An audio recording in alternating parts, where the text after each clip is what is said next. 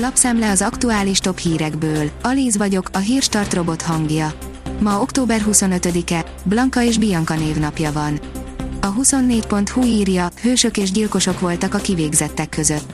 A történész tabukat döntő kötetet jelentetett meg, melyben például azt állítja, hogy az 1956 utáni perek nem nevezhetők koncepciós eljárásoknak, illetve a forradalom után kivégzettek többségének a tevékenységét nehéz lenne morálisan egységesen értékelni. A 444.hu oldalon olvasható, hogy Fidesz, jaj, de nagyon savanyú a szőlő. A kormánypárt szerint a DK csak azért kíváncsi a békemeneten használt buszok bérleti szerződéseire, mert irigyek. Jelentősen emelkedik az egészségügyi szolgáltatási járulék összege, írja a napi.hu. A korábbi évekhez képest jobban, havi 400 forinttal emelkedik az úgynevezett egészségügyi szolgáltatási járulék összege, amelyet akkor kell fizetni, ha az ember más jogcímen például bejelentett állás hiányában nem jogosult egészségbiztosítási szolgáltatásra. A kincstár küldi a felszólító leveleket, nem érdemes elszalasztani a határidőt, írja az Agroinform. Október 22-én megkezdődött a terület alapú egységes kérelmeket érintő egyes hibákat tartalmazó adategyeztető végzések kiküldése az ügyfeleknek. Tíz nap van a válaszadásra. Az m4sport.hu írja, csak is minket lehet hibáztatni, Cristiano Ronaldo a pool elleni 5 0 blama után. Néha az eredmény nem az, amiért küzdünk, mint ahogy a gólok száma sem az, amit szeretnénk. Az ATV szerint Orbán Jakabnak a parlamentben látják, hogy a Jobbik elnöke készséggel vállalta a bohóc szerepet. Az azonnali kérdések órájában a Jobbik elnöke a hitelfelvételről kérdezte a miniszterelnököt, és arról, hogy szerinte meg lehet-e élni havi 133 ezer forintból. Az átlátszó írja, az MZP áttörés és a pártok, avagy kinek kell elrántani a végül a kormányt.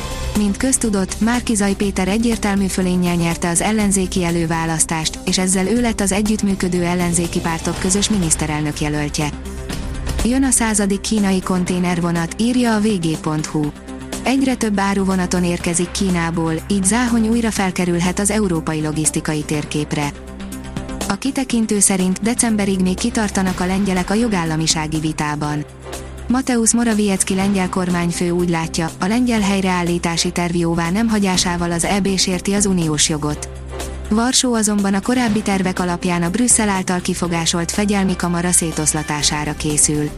A vonatkozó jogszabály elkészült, legkésőbb az év végéig bemutatják. A növekedés szerint összeomlik a világ legrégebbi bankja az olasz gazdasági minisztérium és az Unicredit Bank bejelentette, hogy megszakítják a tárgyalásokat a világ legrégebbi, ma is működő bankjának felvásárlásáról. A Monte dei Paschi di Siena Bank 15 éve a szakadék szélén áll írta meg a Euronews. A 168.hu írja, mindent, de mindent az ördögi Klára intéz, Márkizaj megkér egy kávét. Dévényi István újságíróval beszélgetett a Gyurcsány filmről Fiala János, Kejfel Jancsi című, hétfő reggeli műsorában. Az m4sport.hu írja, újabb csapás Koemannak és a Barcelonának, Pedri ismét megsérült. A Diárió szerint a fiatal tehetségnek ismét izom problémái vannak. Az Eurosport oldalon olvasható, hogy a megsemmisítő vereség ellenére is hisz magában az EMU vezetőedzője. Ole Gunnar Solskjaer, a Manchester United labdarúgó csapatának vezetőedzője kijelentette, hogy a csalódást keltő eredmények ellenére hisz magában és folytatja a munkát. A kiderül írja, hétvégén már nem fogunk ennyire fázni. A hét második felében néhány fokkal melegszik időjárásunk. A kötfoltok feloszlása után túlnyomóan napos időre számíthatunk, csapadék nélkül. A Hírstart friss lapszemléjét hallotta. Ha még több hírt szeretne hallani, kérjük, látogassa meg a podcast.hírstart.hu oldalunkat, vagy keressen minket a Spotify csatornánkon. Az elhangzott hírek teljes terjedelemben elérhetőek weboldalunkon is. Ha weboldalunkon hallgat minket, az egyel korábbi adás lejátszása automatikusan elindul.